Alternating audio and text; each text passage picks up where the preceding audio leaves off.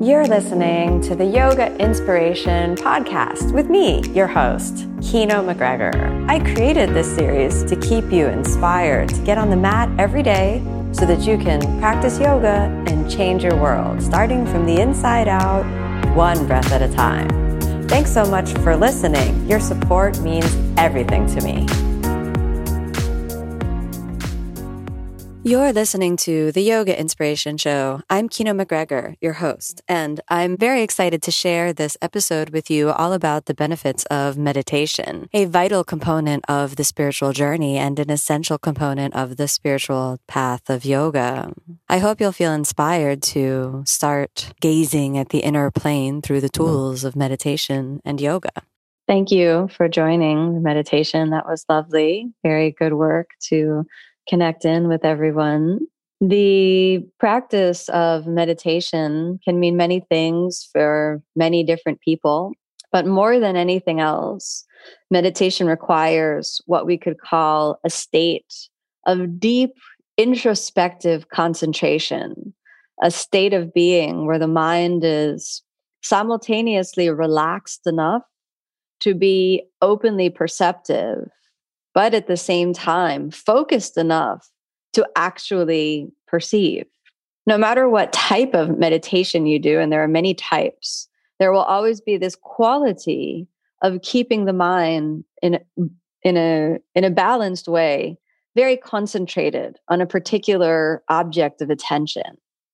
Now, in the various spiritual traditions that exist in the world, there are many different objects of attention that can help concentrate your mind it's not so important which object of attention you take, depending on your goal. If you just want to concentrate your mind, for example, there are many things that you can do which will help your mind stay concentrated.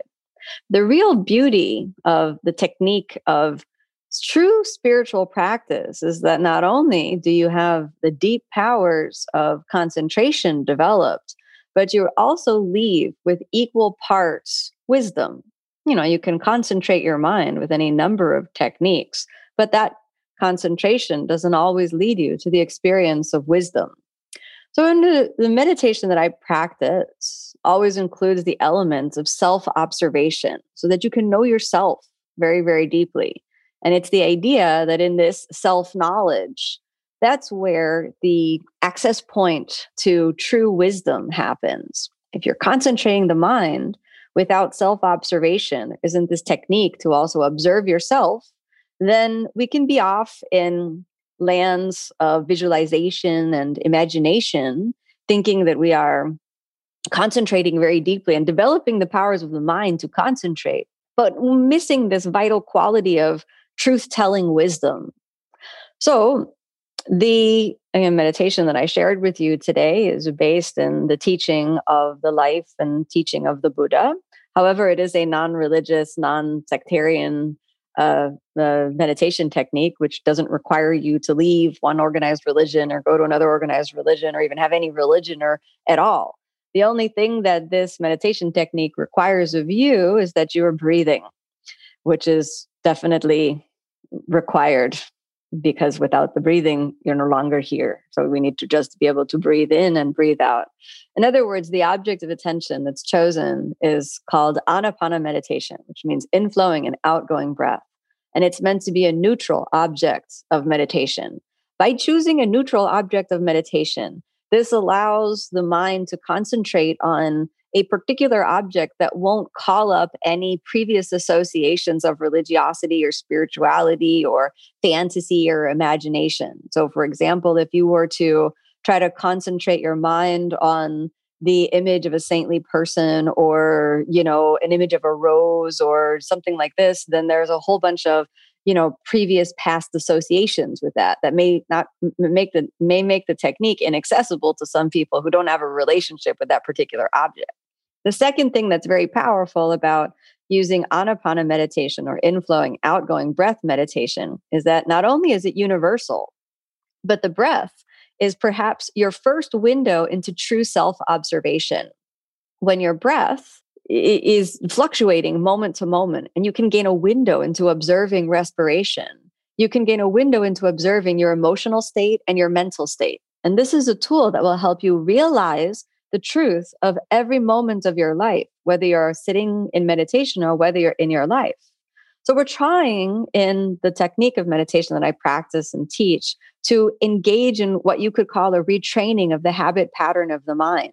To not only engage in concentration, but to engage in concentration with a very particular end.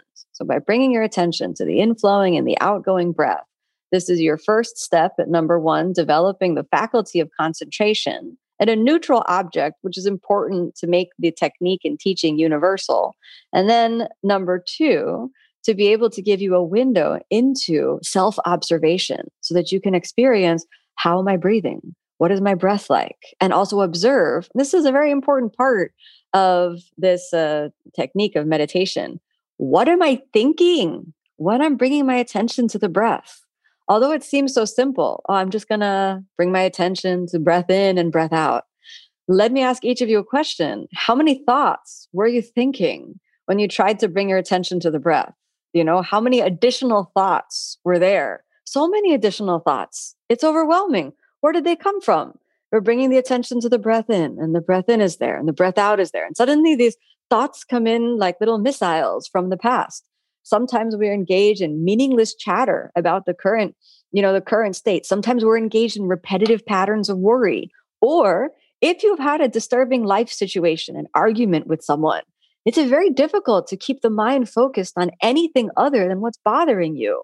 So we understand that concentrating on a simple tool of the breath is not easy. The mind has a pattern that is attracted towards repetitive thoughts based in the past and repetitive thoughts projecting into the future. When you're asked to bring your attention to the breath, you're trying to, you're practicing breaking the train and habit pattern of the mind to be lost in cycles of negativity and cycles of suffering. This is no easy task. So you're up against a lot of behavioral patterning. Now, we learned this technique today and we did this technique. It's probably the most universal meditation technique that exists. It's called calming the mind meditation. The difference between the Anapana meditation and the breath work that we do in a yoga practice is that in Anapana meditation, you don't control your breath. You just breathe in and breathe out naturally, your natural breath, so that you're able, able to observe the natural state of respiration.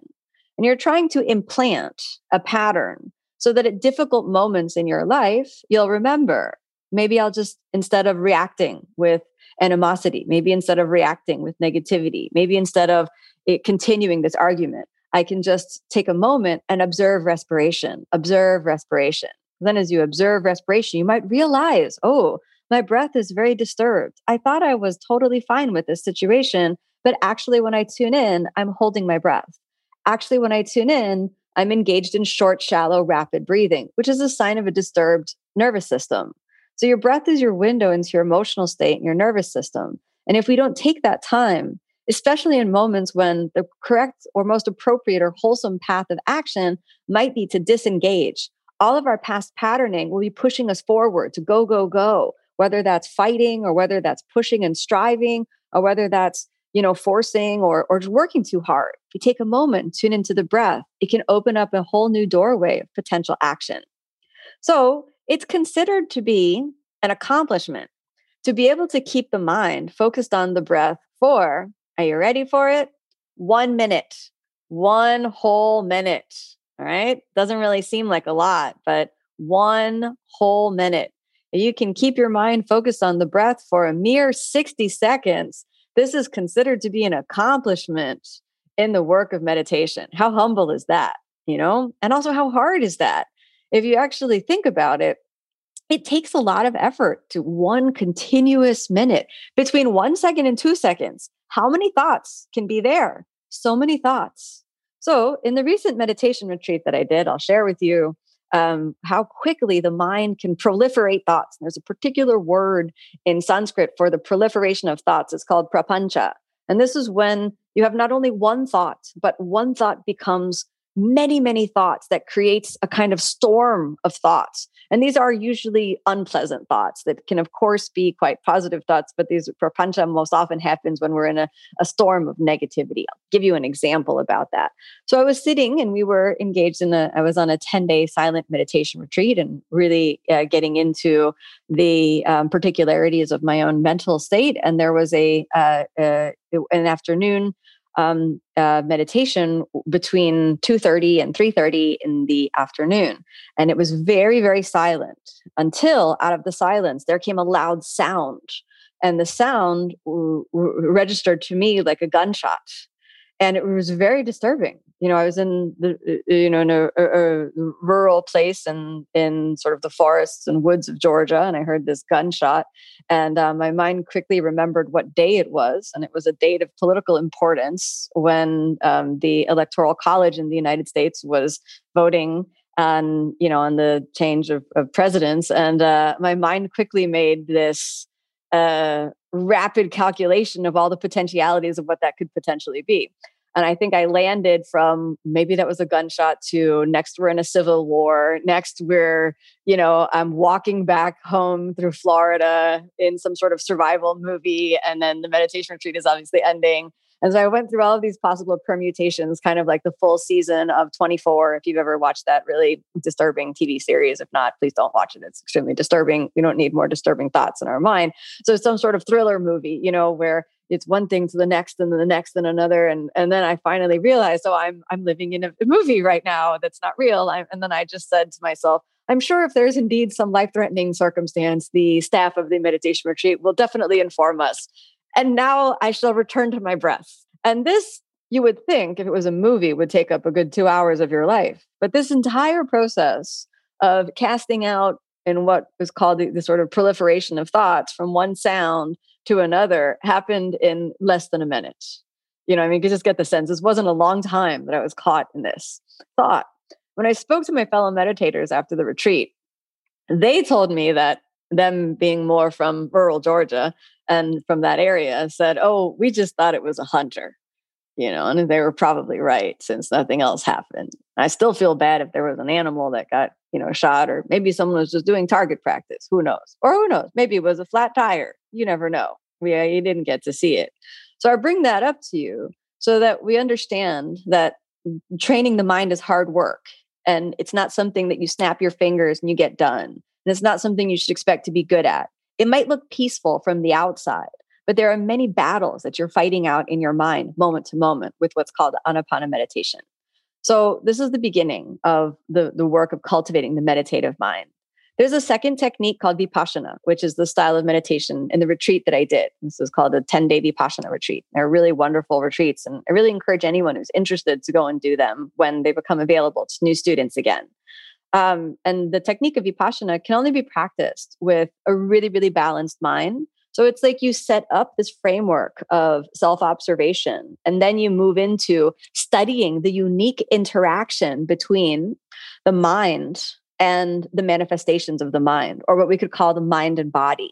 How mind and body intimately influence the experience of life, everything from pleasure and pain. Everything that you experience in the field of the body is experienced first and foremost through one of the sense doors. So when you see something, it comes in through the objects of, you know, the, the sense doors of the eyes. When you hear something, it comes in through the sense door of the ear. When you taste something, it's the, you know, the taste, the sense of taste. You smell something through the sense of smell. And then of course the through the sensory capacity of the body. And this kinesthetic sense of the body is huge. There's always some sensation that's happening in the field of the body.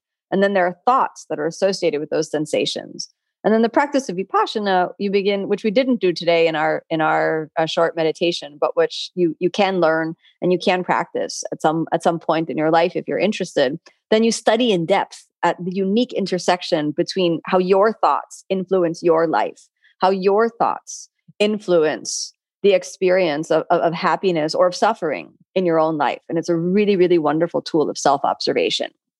Then we ended with what's called metta practice or metta bhavana. And metta practice is loving kindness. When you cultivate and tap into the field of loving kindness. And in order to do that, we to truly embody the state of, of love it's very difficult if there are many obstacles or what we could call um, defilements or you know negativity or negative patterns in the mind there's energy that's directed towards hatred ill will animosity anxiety self-directed negativity anything like this if that's present within you it's very hard to divert and tap into love so we always recommend to end with a metta practice rather than begin with a metta so until we are you know in a space where there's more more love and less hate within ourselves, we're always going to need that transition of self observation to kind of calm the mind down. So the metta practice is extremely important because in we move from the technique of self observation where we're keeping our attention within the field of our own body. You know, the Buddha said that to attain enlightenment, uh, nityam kayagata sati. Nityam which is always continuously. Uh, Kayagata, the field of the body. Sati is awareness, which essentially is translated from the Pali language into English as always keep your awareness flowing within the field of your body. So this is what we do during meditation, Anapana meditation, Vipassana meditation, um, even some other meditations where we're seeking to visualize future and these sorts of things. Then the idea is really to keep our keep our awareness from the field of our body, to so that we can become you know, kind of masters of our own universe, you could say. Once that's accomplished, then metta is the place where your energy expands and you're sending energy outward. And you're, and the idea is that we try not to send energy outward that is impure or unwholesome or may harm others. We wait until we've really cultivated the vibration of metta, and then you can send that more and more outward. So when we go through these stages on a daily basis, we're retraining the habit pattern of the mind if you react normally before you ever take meditation practice 10 times if you react in the same way in the past. 10 times you've reacted with anger and then now you practice meditation and then only 9 times you reacted out of anger. There's an improvement an improvement in your life and this is how you can really measure is this technique working for me? You know am i less reactive? Do i have more happiness? You know it doesn't seem like a big improvement but you know that 10% improvement then the next time maybe a few after a few more years of practice it's only eight times out of 10 you react with anger. It's an improvement.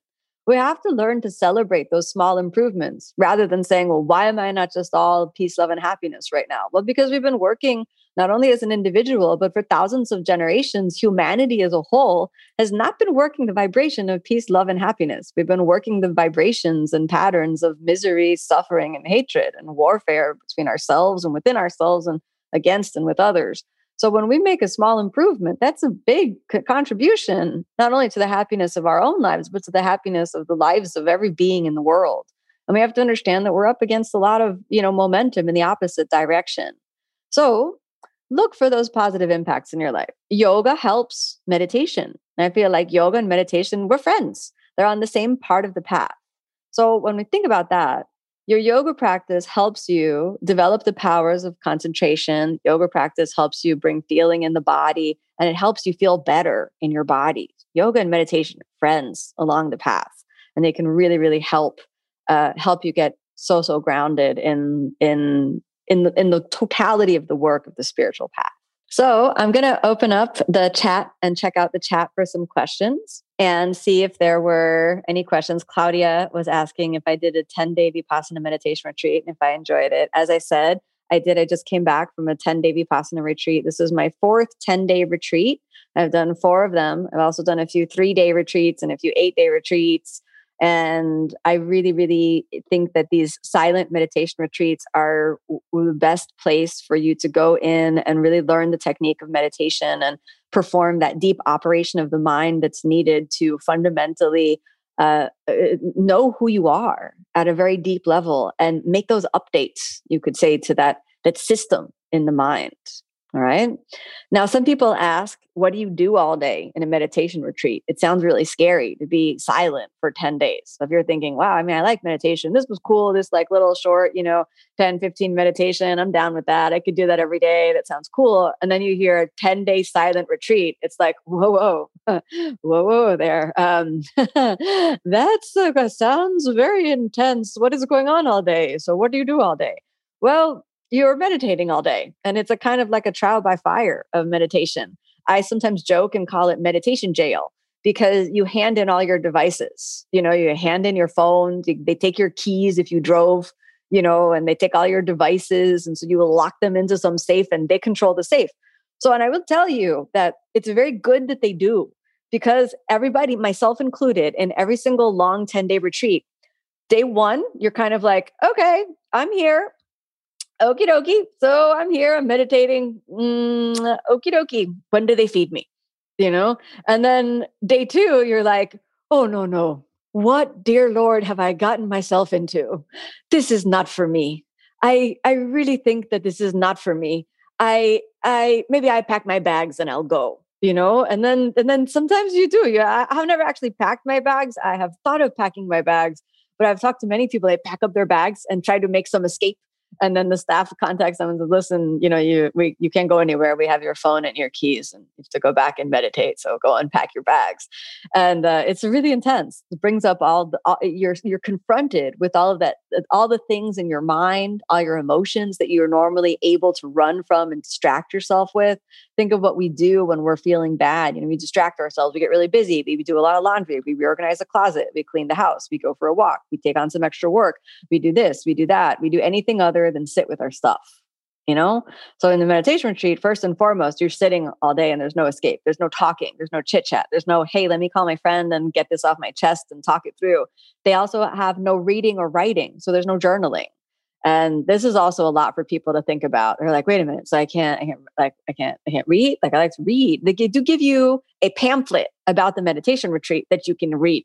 Some centers i've been let you keep the pamphlet and some don't even let you keep the pamphlet and it's sort of like uh, can i at least have the i like can i have the at least give me the timetable so i know what i'm doing? And um, you know you will find though that the mind starts to focus on any little thing. So they wake you up very early. They keep you on a strict program. From 4.30 to 6.30 in the morning you're meditating. Then they feed you breakfast from 6.30 to 7 you have a short break um, and then from seven to eight, there's a little break. So you, break is free time. You can go for a walk. You can go outside. If there's a, if there's a place where you won't distract anyone. So, for example, if you have a private room, if you want to do a little bit of yoga, then that's acceptable. But you should not do it in public spaces because it could be very very distracting for other people. So you're a yoga practitioner and you're forward bend, even though you feel stiff. Uh, to someone who's not, who've never done yoga, you look like a little flexible alien. So eh, they consider it to be distracting to non yogis who come and join the course. So in your free time, if you're completely um, removed from other people, you're welcome to a little yoga a little stretching. If you don't have a private room, then you cannot do any um, yoga because you just have to just accommodate. It's fine. You know, the body really gets rest in those 10 days. Then again, from eight to nine, you sit again from 9 to 11 you sit again then they give you lunch then again you have a little break until 1 and then you sit from 1 to 2.30 then you have a pee break then you sit from 2.30 to 3.30 then you sit from 3.30 to 5 then they give you a tea and snack and then at 6 o'clock you sit again from 6 to 7 then from 7 to 8.15 there's a discourse where you get to listen to a talk. Then from 8.15 to 9 you meditate again and then they put you to bed. That's the day every single day it's very intense. It's like a meditation jail. There's really no time to do anything else. But if you're someone who likes to get distracted, then you will read any object that is available. For example, the toothpaste container that you've brought. You'll become very interested in what ingredients are in the toothpaste and what directions are given from the toothpaste container. And when that's finished, then you'll read every other item that you've brought with you. And then once that's over, you'll realize, I just have to sit here and stare at the wall you know and you're allowed to lie down here or there and you can talk to the staff if there are any problems but you should not speak to one another. The idea is to engage in, in direct personal spiritual practice.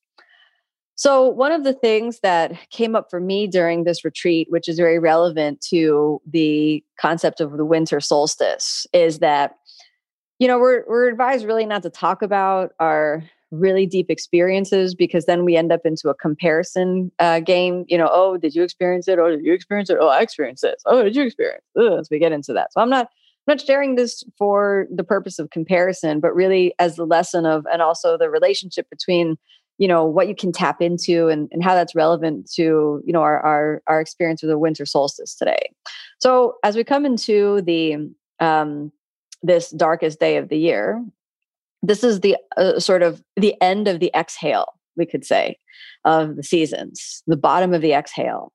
And at the end of the exhale, when there's no more breath in, there's emptiness, there's nothingness, there's blackness, the void. The space between exhale and inhale, it's said in traditional spiritual philosophy, that's the closest we can come to knowing death. It doesn't really sound like something we want to think about on a daily. You're like, I'm good. I don't need to know that until it's my time. But it's this whole concept of becoming intimate with those places which are normally terrifying and bring up so much fear. And this place of the end of the exhalation, the exhalation of the cycle of our seasons, when you have our the darkest day of the year, when we have the complete end, uh, the ending of a cycle, that space of the void is so hard to maintain and so hard to sit with that we often run from it with everything we've got. We often avoid the feeling of the void. We avoid it. We try to move away from it. And by doing so many things, we fill it up with so much stuff. The whole culture of consumerism is kind of built on, you know, giving, uh, getting more stuff in to fill up the feeling of emptiness. But that feeling of emptiness is part of who we are. And that feeling of emptiness, the feeling of the void, is is is not only a part of who we are, but it's a, a part of our essential nation, uh, nature to balance the faculty of creation and destruction. So let's think about that in terms of the cycle of life. Now, there are seasons here, even in Miami, where I'm from. And for example, I really like uh, frangipani trees, which are also called plumeria trees. And these trees or plants, sometimes they don't grow enough big enough to become a tree, but these these these, you know, plant botanical beings, they once a year will lose all of their leaves and look like skeletons. That happens to be in the winter. And, you know, some people think that's ugly, but that's, you know, just part of the cycle. And what's interesting about when all those leaves are lying on the ground all that deadness, all that emptiness that's on the ground, that decay becomes, you know, will eventually turn into soil and renew the cycle of growth. Now, you know, we do a little gardening, so we remove the leaves. It's not, you know, live in a house. We're not living in the forest. But if that were a natural forest, then those leaves would get decomposed and eventually get returned to the earth and become the very nutrients that would fuel new life. Now in the frangipani tree itself, it's it's the it's the complete departure of all of the leaves that sets up the cycle of new growth. And in the cycle of new growth, that's when the flowers come. That's when sort of the beauty and the fullness of life comes and it reaches a crescendo and then again the leaves start falling off again. Now, this is not as beautiful or as dramatic as what happens in the northern forests, where all of the leaves turn those beautiful fire colors and then snow sets in, so that you really experience this absence of color and this experience of you know um, darkness in the very very far north and also the very very far south right? The more close to the poles and further away from the equator we become.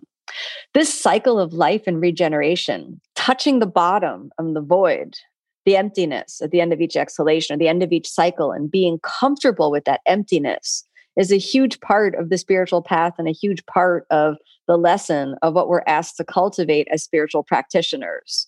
If every time you experience emptiness, your immediate reaction is simply to put more stuff inside of it, then we won't touch the, the our, our true power of creation, which comes from the ability to withstand destruction that power of creation we get very interested in. I want to manifest this. I want to create this. I want to attract this into my life. I want a new car. I want a new house. I want a new relationship. I want a new t shirt. I want a new computer. I want a new this. I want to try a new restaurant. I'm sick of that restaurant that I always go to. I want a new recipe. I want a new, new, new, new this. We're interested in creation. We're not interested in destruction. And it's hard for us to accept that sometimes that emptiness is where we need to be in order to fuel a healthy cycle of positive regeneration and growth. So you could think about the lesson of the winter solstice as the lesson of emptiness. Now, it just so happens that during this retreat, there was a time when, you know, in the in the technique of self observation, I was happily aware of my breath, and then there was this overwhelming feeling of, of, of dissolution which I can only describe as emptiness, which I can only describe as blackness, as nothingness, as complete emptiness. as though my body was gone and there was nothing left. There was no body any longer. And it and and it was terrifying. It wasn't like, oh, this is blissful and I'm merged with the universe. I was like, ah, everything is gone. there's the void. There's a nothingness. This is just not, there's just emptiness and nothingness. There's nothing. There's, and it, it, I, and, and then I can't remember if I was breathing in or breathing out at that moment. There was just this feeling and it lasted for some time, this overwhelming blackness, this just emptiness that felt like deep space. And, you know, I stayed there for some time and then what we want to understand is that the very nature of of of reality of our our nature is empty which means on a you know on a sort of particle physics level that what we understand to be hard material substance is actually uh, just primarily space. So at the subatomic level, there is the majority of what we are is emptiness. And then the majority of the universe, what we could call the field in which the universe is contained, is empty, is emptiness, this vast unknowable emptiness. So to touch that void, to touch that blackness, to touch that emptiness and truly embrace it and not run away from it, taps you into, mm, you know, the universe, which is our access point to true creation. But if we're unwilling to go there, then there'll always be this kind of, you know, mad rush to fill ourselves up with one thing or another. Um, I saw there were a few other questions that came in. So let's uh let's see what kind of meditation retreat would you recommend for a beginner? Maybe not 10 days. Well, it depends what kind of beginner you are. You could totally do the 10 day course having never done a meditation retreat or class in your entire life that will teach you from the beginning. It's a little bit like throwing yourself into the school of hard knocks. Like if you are just a really intense person and you feel like, okay, this is, I just really want to learn this and I'm fine to, to do that, and great. If not, then there are, you know, shorter meditation retreats. I think Spirit Rock up in the, Pacific Northwest has some shorter meditation retreats. Jack Kornfield and Tara Brach are amazing meditation teachers. I really, really recommend them. A one day immersion uh, or something like that can be really useful. Joining as many live meditations like like we're offering here um, are a great way to just kind of begin tapping into you know the the the the, the um, you know the practice of meditation. I started sitting when I didn't have a technique or a teacher, and I started sitting um, on my own. And then I joined the Vipassana retreat uh, for the first time more than 20 years ago. And I've been sitting uh, pretty much every day ever since then. And I do sit, I have a commitment to myself to sit every day. I don't do asana every day because I really believe that the body needs at least one day of complete asana rest. But the mind is something that I feel I need to chip away at each and every single day. So Someone asks, sometimes when I meditate, I start crying spontaneously. What do you think is going on there? Okay. First of all, it's so good that your your emotions bubble up to the surface when you're sitting because those tears they're there uh, all the time and when you sit the fact that they're coming up to the surface is wonderful so we don't need to know necessarily what is going on except that that's that that those tears are within you and that because you settle down and you gave yourself the time to feel that that's coming up to the surface you know um, as it's said in one of my favorite gospels, the Gospel of Thomas, that you must bring forth that which is within you, or that which is within you will, I'm paraphrasing, you know, then that will set you free. But if you don't bring it within you, then it will eat eat you away from the inside. So you've got to think about that, you know, those tears are within you. So I feel you should sit more. Now, you don't need to do anything. If the tears are there, you don't need to start thinking, well, I wonder why I'm crying and I wonder what this is about and go into it and start crying more. You don't need to do that. Just let the tears flow and stay really tactile with body sensations and with your breath and with your points of awareness. Just observe tears are present and describe what else you feel in your body you know, short, shallow, rapid breathing, fluttery sensation in the heart, you know, the feeling of expansion, the feeling of contraction, the, you know, if, if you can name or label an emotion, whether you're crying for sorrow or grief or anything else, then you can just observe that. Or whether you're crying for joy, you can observe, you know, overwhelming tears of joy, whatever's there. So you just stay really, really present and just let it happen. When it's time for the tears to stop, they'll stop. And then there'll be something else. So great. Let's see. Oh, Kristen has a very good question. How do you approach physical discomfort when sitting for long periods? Well, this is a question I think that's useful for everyone. It could also be how do you approach physical discomfort when sitting? Period. question right end there because you know it's not only long periods that are discomfort when you start sitting at all sometimes five minutes is like this is really uncomfortable you know there's nothing that'll make you want to change your position more than being told you can't change your position for the next hour or so. Then you'll be like ooh all i want to do is move now you know? Please don't scratch any itches. And then suddenly your body is extremely itchy. You're like oh suddenly i want to itch everywhere you know? So it's very it's very interesting right? Then so what do you do with the physical discomfort? So here's a couple of things. You want to make the very clear distinction between discomfort that can lead to permanent injury and dis and, and so pain rather that can lead to permanent injury versus discomfort that's just highly irritating.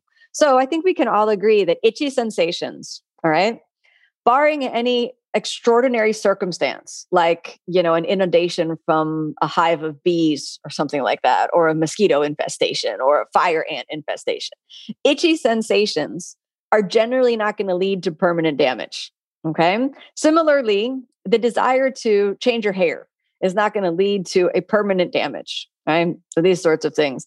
Also, if you're sitting in a normal position, like you're not trying to do half lotus or full lotus, you're just sitting in a normal position, maybe even like, you know, using a backrest or a chair, you can probably agree that the discomfort that I'm feeling right now will not lead to permanent damage.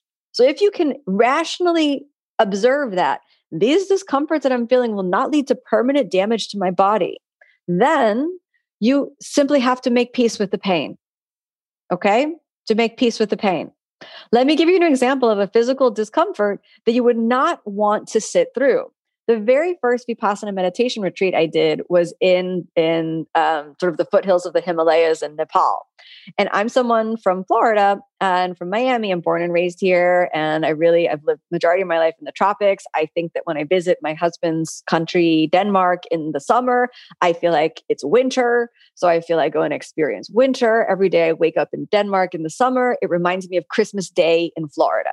So I was in Nepal in the foothills of the Himalayas, and I thought, and I observed that there was a cooling sensation. It was very cold, in other words. So I observed it is cold now. And I thought to myself, they're telling me that I should simply observe what is and not take any action. So I would go into the meditation hall and I was observing. I am cold. I did not have appropriate clothes. This is the story of my life, actually. I rarely have appropriate clothes. So I just sit there and I was like, I am cold let me bring my attention to the breath. Oh, the breath in is cold. And the breath out, it still feels really cold. And my body's cold, and my feet are cold, and my hands are cold, and I'm breathing in and I'm still cold. And I put on all my all the clothes I had, which were clothes that I'd worn in South India, and I had a few shawls and I wrapped them around myself. And they also didn't there were no blankets that were provided so it was sort of you know bring your own stuff so i slept in all my clothes and my you know south indian shawls and i was observing how cold i was and just trying to do the technique well after three days i was sick and i you know the teacher the meditation teacher uh, eh, she said how's it going for you and i said i'm observing all the sensations which have been arising and she leaned down and she said you are you sick and i said I'm just observing what is I it's a little difficult to breathe in now, but so I'm observing that I can no longer breathe in. She was like, You're sick. Do you have do you have any other clothes than what you're wearing? I was like, actually, these are all my clothes. She looked and I could just see she was like, Oh my God. You know, and she said, Okay, so number one, we have blankets. We're gonna give you some blankets. Why didn't you ask for blankets? I said, You said that we are supposed to just observe discomfort and sit with what is. And I thought I was going to transcend the cold. And I, you know, I'm sure she went in the back and was like, this girl from Florida thinks she's going to transcend the cold in three days. And now she's sick and we have to like give her medicine. It's wonderful. So then they gave me like a thermos with hot lemon water and I had to carry this thermos around and drink out of this thermos. And they gave me blankets and all this stuff. And so I just felt, I felt, I felt a little stupid to be honest with you. Um, and it was a good lesson to really think about, to ask yourself to cultivate not only awareness, but wisdom is this a pain that could lead to permanent damage or is this merely a pain that is leading to annoyance and irritation? If it's annoyance and irritation then you sit with it. If it's permanent damage like i'm i'm in the snow and i lack proper clothing then you want to take action all right? And and and you can move. And that goes so for example if you have a knee injury and you're sitting and then that injury starts to get really really aggravated you may need to change your posture okay? If you are if you've if you have hatched some crazy idea that you've never done lotus position and you want to sit in lotus position and then you start to get really bad pain in your ankles and your knees you want to change your position. If you take shavasana and you're lying down on your back and you're on and you're supported by a bunch of pillows and bolsters and then you still have pain throughout the body this is probably not going to lead to permanent damage. You're just lying there. So there, so so so you have to you have to cultivate the wisdom to know when will this lead to permanent damage versus when is this just going to be irritating. If it's just irritating. You just sit with the irritation. Okay, that's not really a fun answer, but I hope that that is a useful answer. Okay, so let's uh, let me take one more question. Uh, we've got the last question from Camila. During meditation, is it okay to set up intentions such as, I'm committed to my practice or I'm worth it? These sorts of things and keep repeating them to ourselves. This is a really good question, Camila. So, what I like to consider things like that are um, there are actually two of those that are in there. So, first, when you're engaged in even anapana meditation or also vipassana meditation, you're also practicing cultivating the quality of mind, which is learning how to be a really, really good coach to yourself. So you're practicing constantly talking to yourself and you're practicing retraining your your inner self-talk. Let me give you an example about that. So if you're sitting, I'm sitting, bringing my attention to my breath. Mm, here I am, bringing my attention to my breath. Here I am. Okay. Then your mind wanders off the habit pattern of the mind in that moment will become evident to you. Your mind will wander off. What do you say to yourself in that moment? You know, a habit pattern of negative self talk will say, ah, darn it, here you go again. Mind is, look at you. You can't even bring your attention to your breath. For what? What was that? Not even a second. What's wrong with you? Something wrong with your mind. And then all the doubt starts creeping in. This meditation, not for you. You know, look at you, dumb, dumb girl. You start, you know, speaking badly to yourself. And then very quickly, you pick yourself up off of the meditation cushion, you quit. I'm done. It's not for me. Why? Eh, it's not for me. I couldn't do it. You know, negative self-talk. You know, or you know, you're then you meditate. You're you're training. So this is the second option. You're training. Bring attention to the breath. Mind goes off. You notice the mind goes off. You're practicing training a new habit. The thought comes up. What's wrong? I observe my pattern of negative self-talk. And instead of that, I'm just going to say, hey, it's okay. This is the nature of mind. Come on back to the breath. There you go. That's good. There's the breath. There it is. That's good. Let's see how long I can stay for this. I'm going to stay committed to this as long as I can. Oh, there I went again. No problem. Come on back. So you're practicing being friends with yourself. You're practicing being nice to yourself. You're practicing sort of learning how to be be a be a good coach to yourself. And so that's totally good to do during the meditation. Now, there's another um, sort of kind of like positive visualization that is, is a part of metta practice. So when you're saying, I am worthy, this is metta. You're giving yourself self metta. And so, you know, we have the more traditional framework of metta, which is, you know, may I be happy, may all beings be happy. But we have more contemporary versions of metta, which are sort of positive affirmations or self affirmations. This is like saying, I love myself. I honor myself.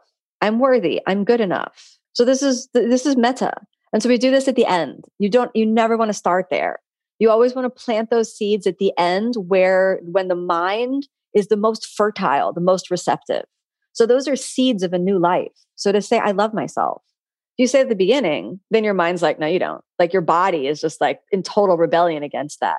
But once you've gotten the mind and body into kind of a harmony and a coherence, and those negative thoughts are somehow lessened a little bit, and then you're in this space of receptivity where you've already like sent love to this special being in your life and then you say to yourself self i love you. You're good enough. Then you can take that in better and it's about taking it in you know? And so when you take that into yourself and and and, and we can do that in so many ways and we want to use those organs of our senses. So if you can if you can use visualization in that moment to like see white light going over your body or you know like hearts beaming out of your you know your heart center and filling up your aura you can do all of that in metta you know you can you can really you know you can even some people are really auditory. You can hear kind of you know really like bells and whistles or you know flute music. You can like hear these kind of sounds that bring you into a mood. You know these these things can really can really help it but but understand how it works. You first have to clear out the old pattern of the mind learn to be a good coach to yourself do that work of self observation. And then you've created the fertile ground for whatever positive affirmations or visualizations and and and, and sort of this work of metta that you that you want to you know that, that, that you do want to do at the end of every practice. The only thing i like to really add with positive visualizations is that we if we're doing them really truly we have to expand the vibration beyond ourselves. If you just hear you know like oh may i be happy? May i be peaceful? I'm so worthy. I fill myself with so much love. And we just we you know you just give that to yourself a lot it, it, it, once you feel filled up, once you feel like, okay, I've, I've processed my stuff, expand little outward. If not to the whole world, sometimes whole world is hard to conceptualize. At least like the room that you're in, let the room that you're in fill with the vibration of whatever you've offered to yourself. At least that, you know, that, that's at least possible, I think, for everyone. Or this room that I'm in, let me just vibrate into this room and put the good energy around this room so anybody that comes into this room kind of feels it. That's the way that you know yoga centers and meditation centers and spiritual centers and even churches and temples and mosques and these places that they have an energy because people are in there and they're you know mm, they're vibrating and and and eventually expanding that energy outward for good and bad. So this is why it's super important this is why it's super important in in the spiritual practice that you try not to send energy outward until you're in that space of metta. So if you're going through your stuff and you're all triggered, you have to do self-observation until you're able to calm down a little bit and then and then you can tap into the field of metta.